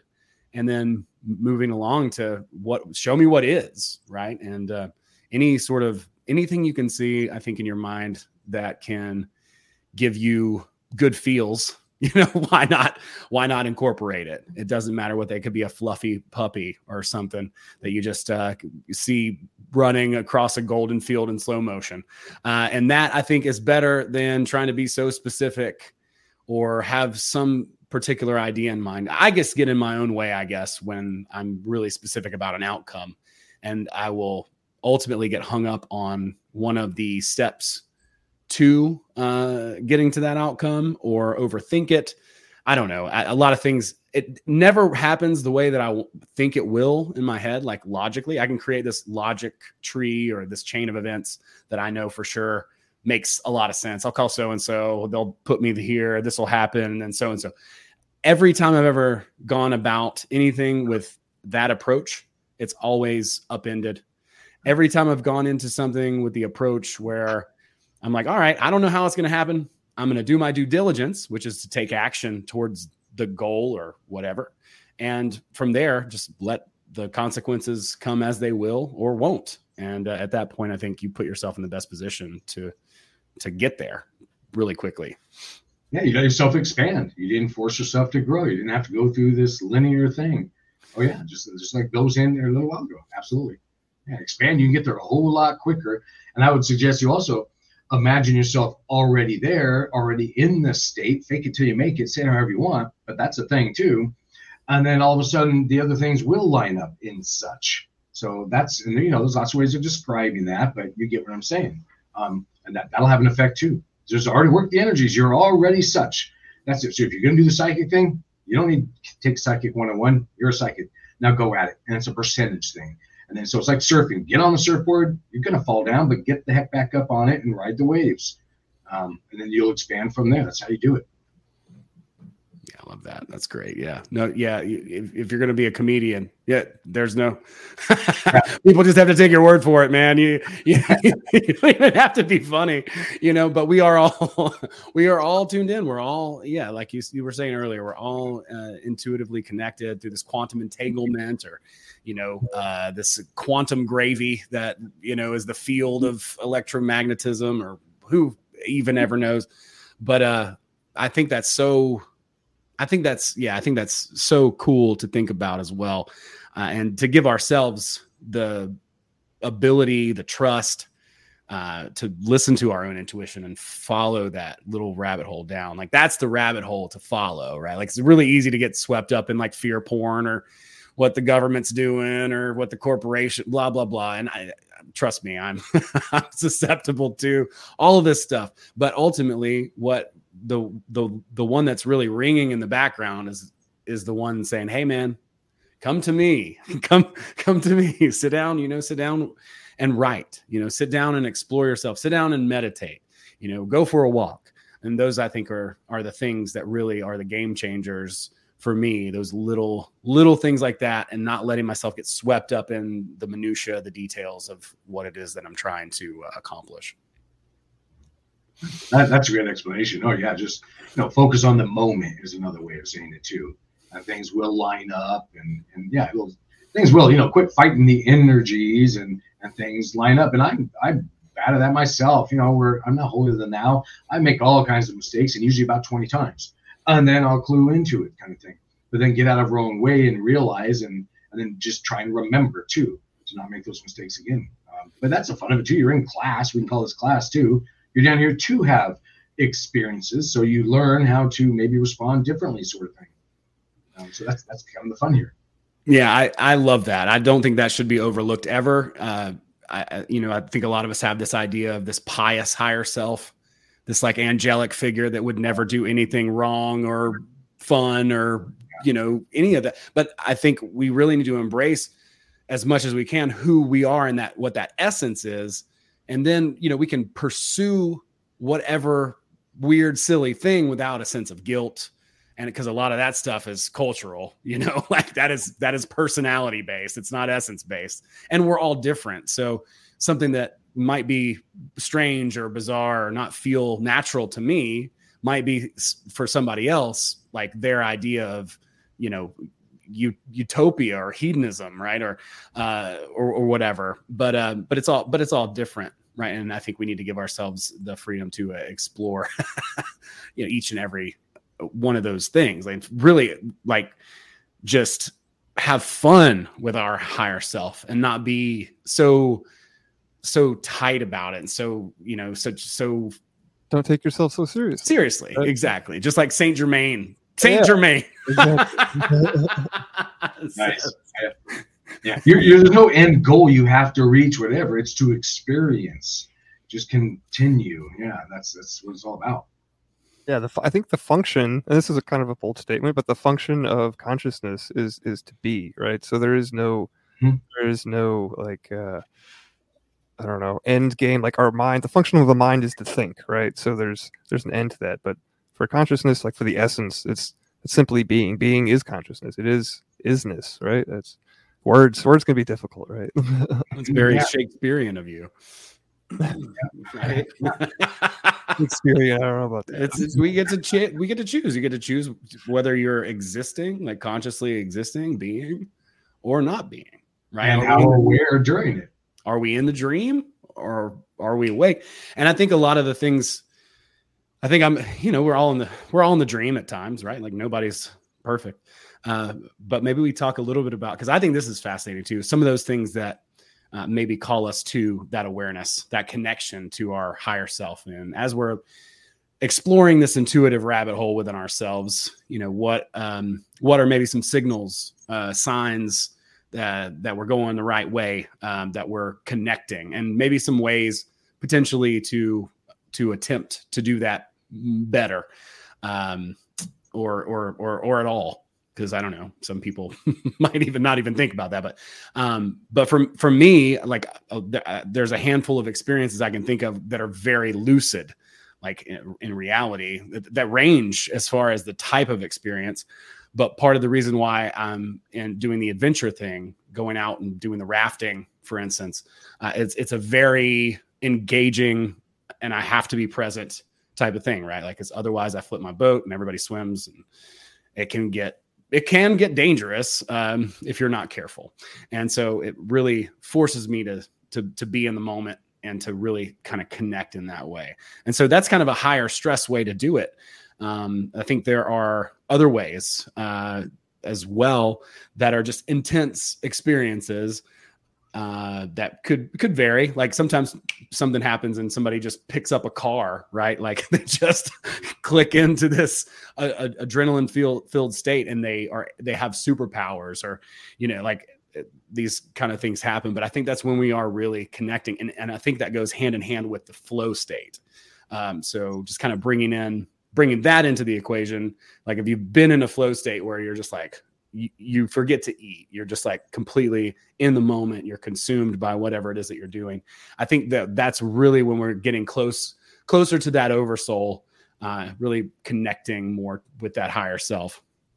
So I'd love to maybe explore that just a little bit and see what you guys might have to say about connecting to the higher self, or maybe some different techniques or ideas about that. Yeah, a big one for me, just real quickly, is synchronicities, right? Following the synchronicities, no matter, you know, how uncomfortable or whatever they might be. Not that they are uncomfortable, like they should be fun and exciting, and you should want to pursue them because they are such, and they're so they're meaningful to your life. And when you're, I don't know, when you're on that path in that flow state, you just, like, my personal experience, like, for example, when I first met my wife through Grimerica's Discord chat, right? We were talking back and forth, and that was, you know, it's synchronistic because, well, she's my wife now, right? So anyway, during that time period of, like, the first, you know, courtship, like, I physically felt like I was walking around in, like, this bubble of just, like, good jolly energy, but it was very definable. Like, I could feel it move with me, like, as I moved. So I don't know. It's stuff like that. Those experiences that stem from following your heart, right? Following synchronicities and seeing where it goes. That's that tunes you in to the higher, you know, higher vibrations, and kind of makes you more aware of the more subtle energies that are always around us, but that we might not be tuned into all the time, right? I was going to say exactly the same thing. That's why I was kind of smiling when you started speaking, Bill. Like, synchronicity. That's it. Breadcrumbs, you can call them whatever you want, but pay attention to those. And I'll actually give an add-on. You can turn those up. You can literally have that same thought where, if you're trying to manifest that house or whatever else we were talking about earlier, you can ask and just speak to yourself, is what I'm saying. You can just say, oh, hey, higher self, or, you know, have fun with it. I want more synchronicities, more of the breadcrumbs. You know, your big self will say, we'll get the gist of what you're saying. And then it's your job down here to pay attention and see those things, and they'll happen all the time. And I've done that. I've played those, what we can just call head games with myself, because that's what this reality is. It is a big head game. It really is. So do that in a good way, realize that, and play the game. So then say, just talk to yourself, well, I want to see more synchronicities, and then hang on, because what's going to happen is you're going to see them, and then you're going to have those aha moments, and they're going to start tying together. So just pay attention to that stuff. And it's not something that, again, that, you know, you have to pick up on by a certain age or reach a certain understanding level, or again, psychic level, whatever. It happens to all of us. We just need to slow down in life and pick up on it, is the only thing. We all get it, and just finding it and realizing that. Yeah, I love that. Yeah, I love the breadcrumb thing. You know, that's really been my outlook for a long time. The Emerson stuff pointed me in that direction, and then I just started seeing more gaps fill in, and from different places too, right? Scientifically, spiritually, and then all these things, they sort of start working themselves together and dovetailing. And in that how you were talking about that quantum entanglement, right? Like, everything's just connected anyway. So we start to see just different maybe angles or parts of the puzzle that, like you were saying, you know, maybe we have a clump together, but maybe some of those pieces aren't exactly what we thought. And that happens often as well. So it's a constant, it's just a constant evolution of evaluating, reevaluating, and continue. This whole thing is, it's not, there's no magic pill, you know, like, there's definitely, it's a constant pursuit. But again, it's like me waking up the other day and looking at my friend and going, let's just quit. You know, it's like, you can't, you couldn't if you tried. Like, I could go try and, like, hang out on the beach and not do anything, which would be fine for maybe a few days, but I would get pretty bored pretty quickly. I think myself, I'm kind of a busybody. And I think that's part of it too, right? Like, that's the breadcrumb too. Even when you try to run away, and I have, like, he's still. Well, that was a break for you anyway, so that was just a pause. No, you were still expanding. You just need to catch your breath and then get back in the deep end of the pool where you're at and start doing it again. So no matter what, you're still expanding. That's exactly right. Yeah, and we're just expanding, I guess, into at this idea of all these things that are happening, like you say, simultaneously, each other, our past selves, future selves, ancestors, all this stuff. It's all part of I'm not making any sense, but it doesn't make sense. Yeah. I mean, there's no end goal, because I do get to, they call me a communicator too. I get to speak to disincarnate entities. There's not a goal thing. It's a wake up in the moment wherever you find yourself and hang on for the ride in a good way and experience it. So, because when I get to talk to, again, what we can call dead people, they're not dead to somebody like me. They're just having to be here. I'm just going to make fun of it because what have I got to lose? It is what it is. Someone's going to chat with them, and we all can. That's not how they even perceive it anyway. It's just different than we're told down here in the 3D story. Pick your religion. I don't know how many hundreds of them there are, or clubs, I like to call them. No, just get your own understanding is what I would suggest. And then just keep expanding from there and be open to more, seeing it from different ways. Again, that whole puzzle analogy. Flip some pieces open, hell, put all the pieces back in the box, shake that sucker up, and then start over again. That's when you really have some aha moments. Because by the way, all those things people call conspiracy theories, puzzle pieces, well, they don't get dubbed conspiracy theory when you shake that box up. You re-look at it, and you can realize other things. Mm. So there's a lot in there if you just change your perspective. Wow. Yeah, that's really profound. And so as we go into, the time that we're experiencing now, as far as, just moving forward, philosophically and as far as like a healthy psychological stance or perspective, speaking of all those different things that we could shake up and look at differently, like this, like that, how do you proceed as far as balancing, shaking those perspectives and consciously shaping, your thoughts and outlook? That's a good statement and question and or comment. So I'd kind of come at it from this description. Let's look at this analogy or just an idea that we're on a ride. So we're in this ride no matter what. So just choose to experience it. Keep being open-minded. And I'll tell you, so now tying to something physically you can do. Physically, you're only 10% physical. You're 90% metaphysical. So from the physical perspective, our guts and our glandular system are kind of our antennas to the metaphysical, to kind of give you a rough idea to hang on to in this description. So our guts are being attacked in a whole lot of ways. I'm not getting into conspiracy, this, that, and the other, but that's a thing. It is. And our glandular system. So there is something to aluminum in the deodorants and the fluoride, right. Stuff like that. Not a fan of plastics, phthalates, etc. Right? It's legit. That's a thing. I mean, anybody can do 5 minutes of search engine work there and figure that one out. Mm-hmm. So then hang on to that stuff and information, and apply it in your life and remember that. So what I'm saying is our ride in this life is being obscured. So it's kind of like that hazy mirror after a hot shower bathroom, kind of be willing to wipe that off and realize that, well, maybe, yeah, it's something like maybe some cultures call them chakras, like we talked about, or your glandular system, your third eye. I don't care where the description comes in. It's a thing.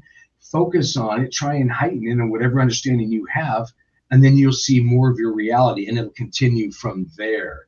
So I would just say, yeah, be open to it. And, again, tying in the fluoride thing, well, that's a thing. You have a pineal gland and a third eye. You can describe it how you like. There's some psychic input we all get. Call it spider senses. I don't care. It's there. Mm-hmm. And that is your glands, and they get affected by that. So, again, my suggestion is from a physical perspective, get your gut in order, watch what you eat, whatever that is for you. And if that's a good probiotic, do it. And your glandular system and maybe a heavy metal detox. And, again, do your due diligence research on these statements I'm making, figure it out for yourself. But there are things we can do to help this antenna we're running around and pick up on more of the metaphysical. So there are things like that we can do. Zeolite would be one of those. Zeolite would pulls out heavy metals, speaking of the aluminum and the deodorant thing.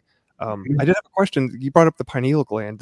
Have you heard of distilled water decalcifying the pineal gland in any way?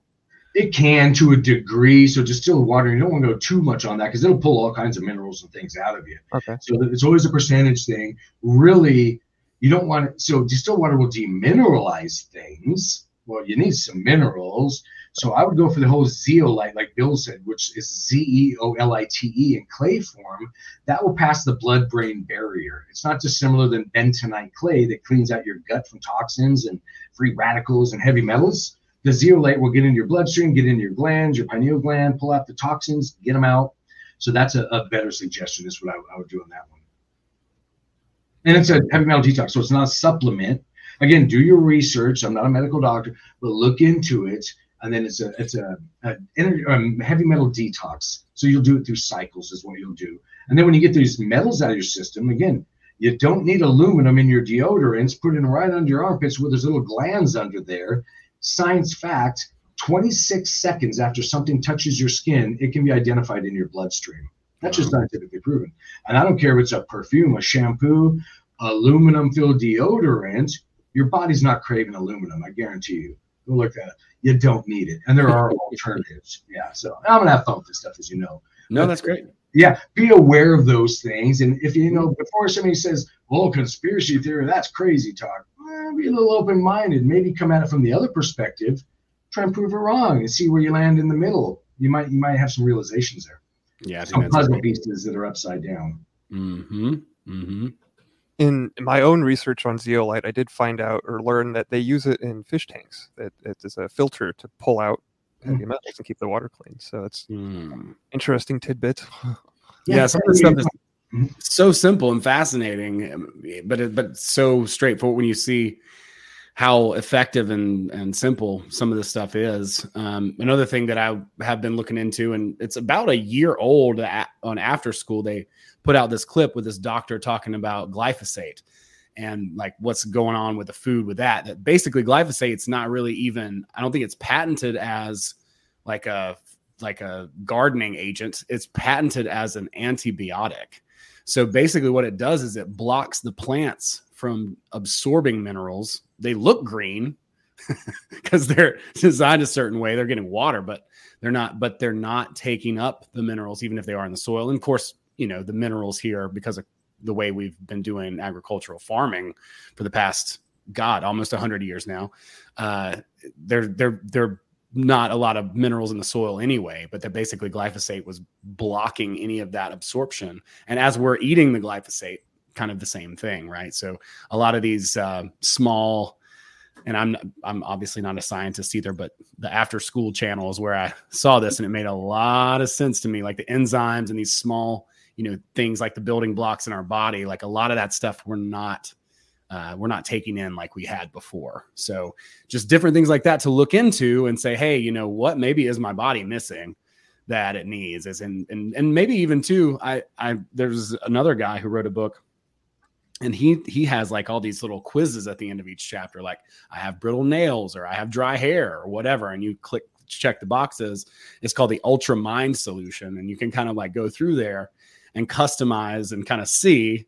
And he's like, well, if it's really bad, see a doctor, you know, or whatever. But you can kind of see where you might be deficient in some of these minerals, and start to learn to stuff, because ultimately we are responsible for ourselves. We have to do some of this research, but some of it is, people have made some really great strides in highlighting some of this stuff, but I just recommend folks go out and, like you said, look into this stuff, see a video that says it's BS, see a video that says it's true. And then use the tools that we talk about here on the podcast all the time, like the trivium, just like we talked about a different logical fallacies with Thomas Gorentz and those things. Is like, you look at the thing and say, what is marketing? What is the marketing of this? You know, it says all natural. Is there anything in this world that's not natural? That's just a really easy claim to say. It might just be marketing, right? Yeah. And absolutely listen to your gut, listen to your intuition as you begin to go into this stuff. Cause you certainly have a different path than anybody else. We all have unique needs and stuff like that too. So there's a lot of really cool resources, and feel free to reach out. You know, if you're out there and you're like, what should I, look into? And I'll put a link out there. I'll see if I can't dial up this video from the after school. I met the guy who was actually on the Grimerica retreat in Utah, and he curates some amazing stuff there on YouTube, and still hasn't been banned yet. So, but most of it's like really just straightforward kind of stuff. Like the phthalates thing was where I first saw that, and the microplastics. He had a lady that used to work for the CDC on, and she was talking about that, and it was fascinating. You know, you bring up, Owen, you brought up glyphosate, which is also, for those who don't know, Roundup weed killer. Right. Well, shungite, that mineral I talked a little quickly about earlier, that scientific studies on our website actually has an effect on glyphosate. So you can spread shungite powder in your garden, anywhere like that, and remove and neutralize glyphosate and rad particles, which are radiation particles. This is all science. This isn't me in my garage flinging magical energies around this, that, and the other. Yeah, and it's just science. I'll make fun of it all because I'm all into metaphysical too. Sure. But I'm a science guy too. That's right. And it's not me talking about the articles or scientific studies. They're actually on their website that you can look at on these different things. So no, it's all legit. Again, just be open to your perspective, and you'll learn a lot. I think that's beautiful. Yeah, I just see Derek with like a big Fantasia hat on, but also a lab coat. You know what I'm saying? Like, like he's doing all the research. He's got his pocket protector and his calculator and everything here. But you're not too far off, Owen. If you can put it on the ground right here, I've got microscopes, I've got energy devices, EMF things, I got all kinds of trinkets. That's what it's all about. I mean, that's really it. You know, we want to explore from all perspectives, kind of like we've been talking about. And I love your approach. I think it's great. Yeah, it's a lot of fun. Even, in fact, real quickly on that microscope, I'm kind of referencing this off camera here. It hooks up to things. So graphene, came up earlier. Well, I heard that on some podcast, so I ordered the stuff from some university, got it in, actually recorded me opening up because I figured somebody questioned me on whether it was real or not. Of course, you never know. Yeah, so I got it up to, and I recorded all this. I did some show on it. It's recorded somewhere or other. Put the graphene in another microscope, and this is a high def video microscope. And then I flung my invisible woo-woo energies at it. Yeah, it responded. It started sparking, to my surprise, because I'm thinking, I'm open to anything. I know the energies are all real, but what the heck do I know if it's going to actually have an effect on this crazy black stuff I just bought at the university? It did. And it's all recorded on high-def video, like little sparks of light. I know that's a whole other topic, but I'm just saying be open to that because I didn't know. I got the fancy trinkets in here. I'll put stuff on and let's see what happens. And it does. So I get amazed all the time. I don't even remotely know everything. And how boring would that be if you did? No, and the things always change anyway. So it's a lot of fun from my perspective.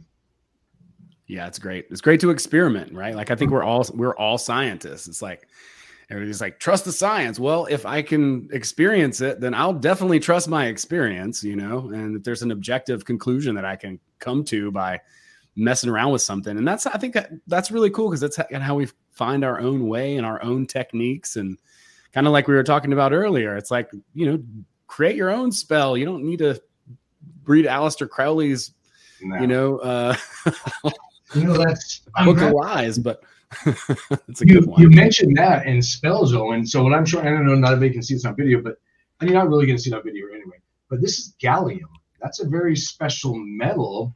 That if you've watched any of those different shows on TV, there's I'm trying to think of there's different ones. But gallium is a very special metal that changes forms. You can put it in your hand, it melts. And why I'm bringing this up, they talk about alchemy. So I have a lot of energy devices, orgone devices. I had some gallium sitting in here for about a week. It's still in this little bottle that you can't quite see. It started changing color, and it shouldn't do that.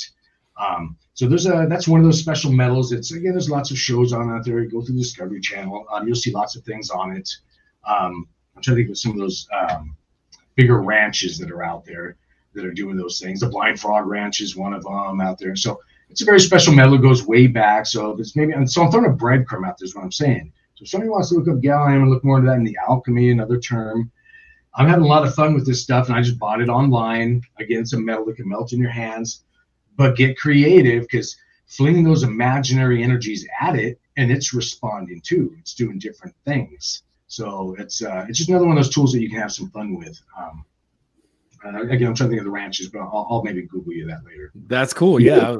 I would love that. Yeah, that's like, so the gallium. I just watched Terminator 2 last night. It reminds me of like, the guy is like a goopy on the floor or whatever. Is it like that? Like that. Yeah.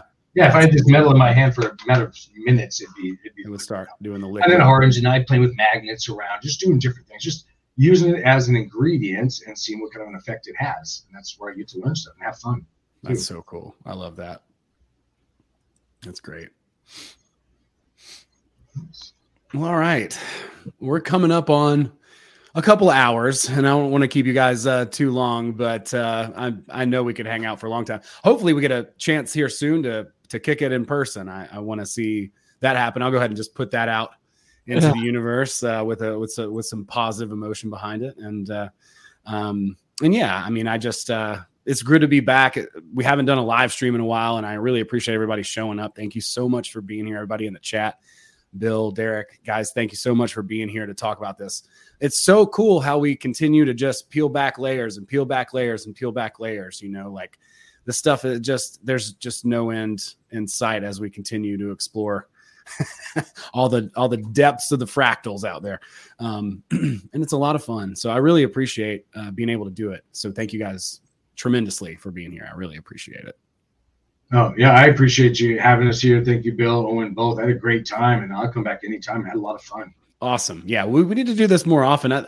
We can think about maybe something. I got a couple of ideas in mind that we could make kind of, you know, a once a month kind of thing maybe, and do some sort of a reading or some sort of a, I don't know, we'll talk about it. We'll kick the ball around a little bit. That might be really fun to just do kind of a segment once every so often, however long that might be. It could be really, really fun. I really appreciate all your work, and folks out there, if you haven't yet, go and check out 13 Questions Podcast and check out Derek's interview. It is fascinating. It will blow your mind. And like I said, a lot of the stuff that you talked about on there, I want to bring up to the audience, but I'll just direct them to that, so you don't have to repeat yourself. That's the beauty of recording stuff. And your story is great, and I just really appreciate all the work that you're doing. You're putting yourself out there boldly and, you know, unapologetically, but also, you know, in a very humble and warm way. So that's great. So folks, if you're out there, you are interested in learning more about Derek and what he has to offer, you can go to mysticalwares.com, and that link is in the section underneath the video. It's also in the comments section here. And also Bill of 13 Questions Podcast, Bill and Adam's podcast, Manhood in the 21st Century, the Digital Age. They talk to all different types of people, men, and basically what they're facing and what the challenges are here in our modern world. So it's pretty interesting, and there's a lot to talk about there. But we'll talk more about that and maybe some other topics and get something in line, because I really think we could have a lot of fun with something. We get something kind of going here and there, or just something sort of consistent, because I really, like I said, I appreciate your approach a lot. You're doing a lot of good work out there. And I just want to remind everybody who's listening that all of you are all miracle workers. And then there's people like Derek here and many other people who can hopefully help you unlock that ability a little bit. Like Bill, very empathetic,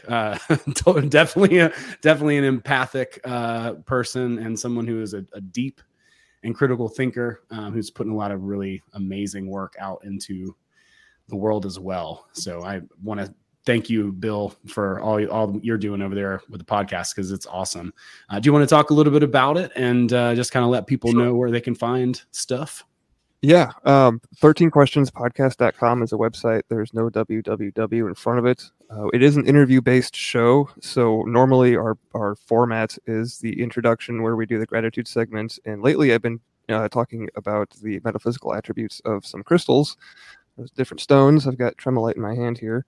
So we do the intro and then the interview. And most recently, though, we did do the show's second roundtable, the show's history, with Derek and Dave Robinson. So that was a little bit more of an open format, and getting some good feedback on it. So we might do some more of those in the future. So that'll be interesting, but definitely going to stick to the the interview format for the most part. So yeah, definitely check out the website. The questions are constantly changing. I don't think they've stayed the same for too long.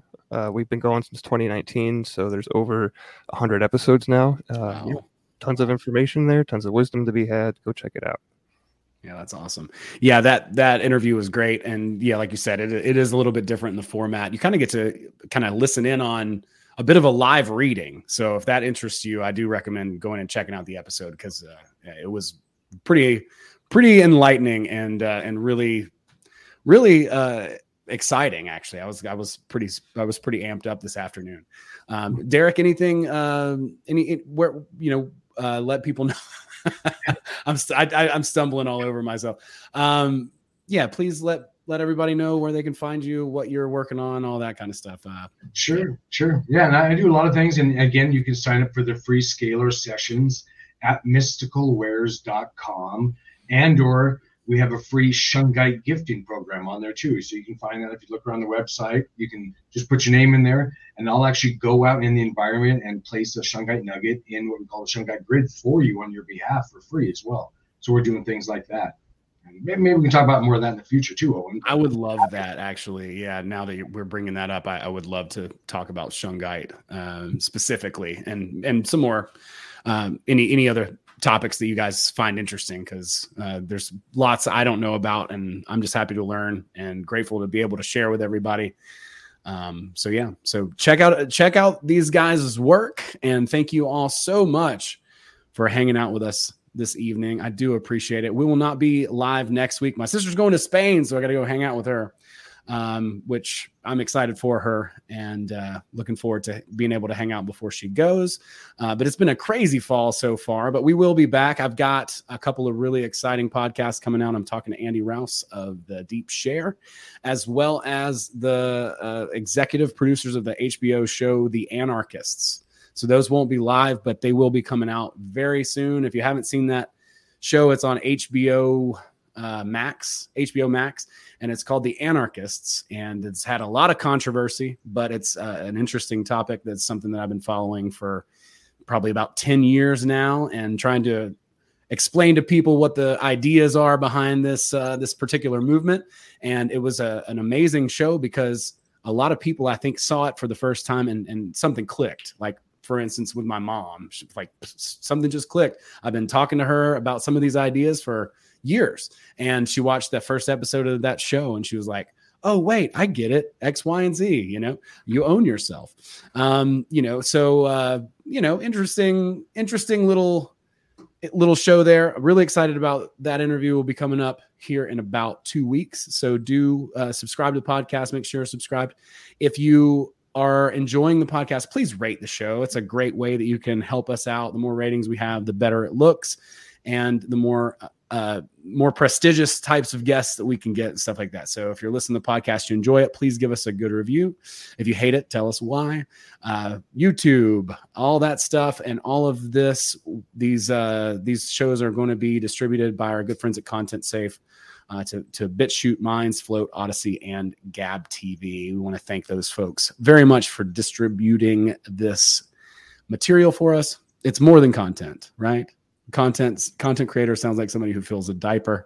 These are deep and meaningful conversations we're having here. So we'll try and avoid that word. Anyway, I'm mostly joking, but have a great night, y'all. Much, much love. We appreciate you. And we'll see you next time. Peace out.